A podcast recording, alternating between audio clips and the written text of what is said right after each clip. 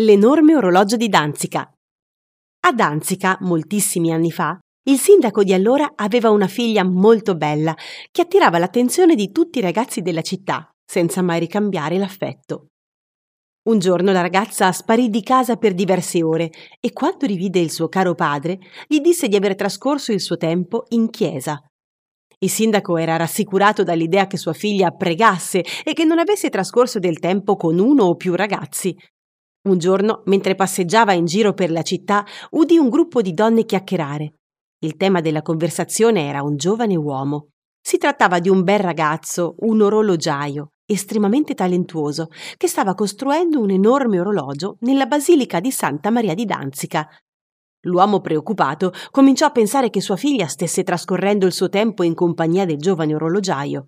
Il ragazzo non aveva nobili origini e qualora i due si fossero innamorati, la ragazza avrebbe rovinato la buona reputazione di cui godeva la sua famiglia, la famiglia del sindaco.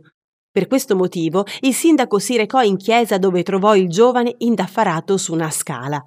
Il sindaco cercò di parlargli, ma lui non gli prestava molta attenzione. Così i sospetti del sindaco aumentarono. A quel punto il padre preoccupato tirò fuori dalla sua tasca un coltello e trafisse la schiena dell'orologiaio. Il giovane si aggrappò disperatamente all'orologio e ruppe il suo meccanismo. Morì ai piedi della sua grande opera che rimase incompiuta. Per ricordare questa storia di tragico amore e di malintesi, l'enorme orologio della basilica non venne riparato per diversi anni. Non so se adesso abbiate voglia di chiedervi che ora è, ma di certo è sempre buon tempo per quella dell'amore e del viaggio in Polonia.